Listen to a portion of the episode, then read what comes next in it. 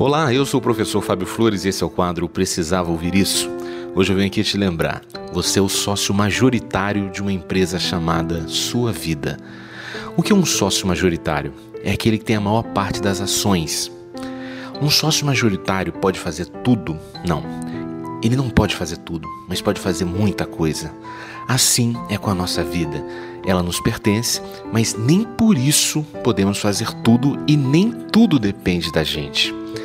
A gente pode fazer o melhor planejamento de uma viagem, fazer a revisão do carro, escolher o hotel com antecedência, separar todas as roupas e acessórios para passar um final de semana delicioso numa praia paradisíaca e com todo o planejamento milimetricamente organizado e executado, a gente pode ser surpreendido por uma chuva que impeça a gente a sair de dentro do quarto do hotel.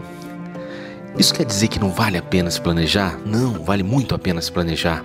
O planejamento faz a gente reduzir as chances de alguma coisa dar errada.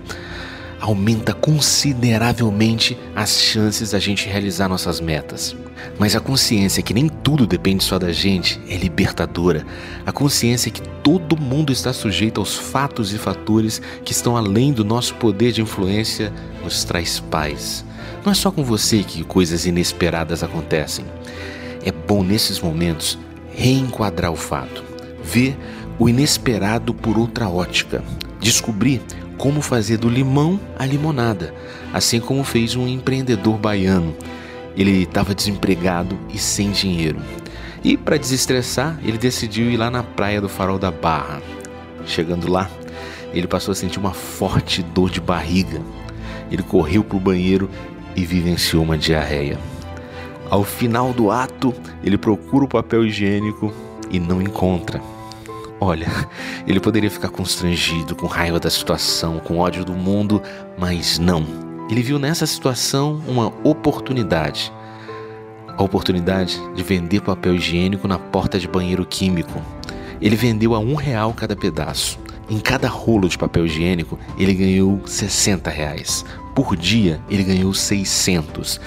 E nos cinco dias de carnaval, ele faturou 3 mil reais. Isso é mais que o dobro do salário que ele recebia no emprego.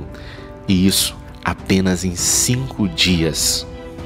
Quando acontece alguma coisa errada na vida, muita gente diz que deu merda. Na vida dele, literalmente deu merda. Mas ele preferiu ser sócio do sucesso do que ser funcionário da reclamação. E na sua vida, como as coisas estão indo? Como você reage diante do inesperado, construindo sociedade com sucesso ou sendo funcionário da reclamação.